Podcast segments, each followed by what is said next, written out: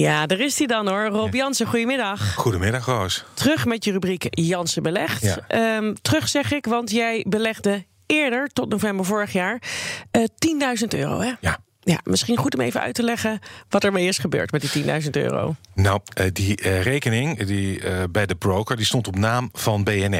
Hè. Dat was uh, echt geld. Maar dat gaf te veel administratieve rompslomp voor het bedrijf. B N R moest heel veel informatie leveren vanwege strenge regelgeving. En het doel van een leuke rubriek op Zenderecht vaardigde eigenlijk niet die excessieve uh, administratieve verplichtingen. Daarom zijn we er dus destijds mee gestopt. Ja, we weten dus niet wat het eindresultaat was toen.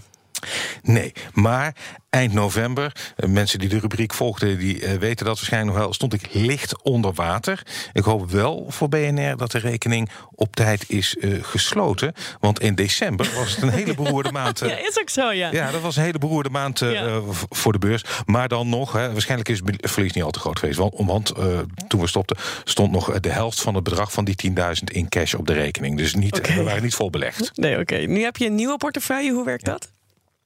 Dat is een fictieve portefeuille. Wel uh, voer ik daar gewoon de, uh, de, de aankoopprijzen in. Een fictieve portefeuille. Op een website hou ik die bij. Daar komt ook elke maand een uh, update van. Oh ja. Van hoe die portefeuille ervoor staat. En dat komt ook op de website te staan. Ik ben weer te volgen op bnr.nl slash Jansen Belegt. En toen dacht je, omdat het fictief is, klap ik er gewoon even vijftienduizend euro bovenop. Ik ga met vijfentwintigduizend euro beleggen. Ja, inderdaad. Het is uh, verhoogd inderdaad naar vijfentwintigduizend euro.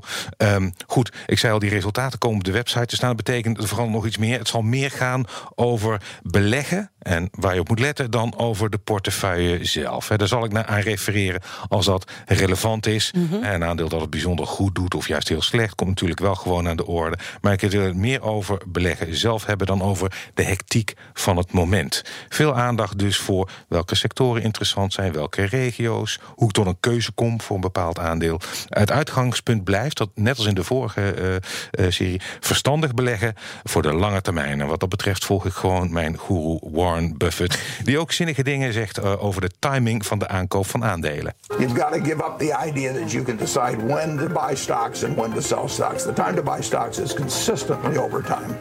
Oké, okay, je koopt ja. ze altijd te laat. Je koopt ze altijd te laat ja. of te vroeg. Um, je laat je ook vaak beleggen, uh, uh, uh, in het beleggen leiden door emoties. En dat is funest uh, voor je resultaat. Het is uh, heel menselijk. Uh, De belangrijkste emoties zijn hebzucht en angst.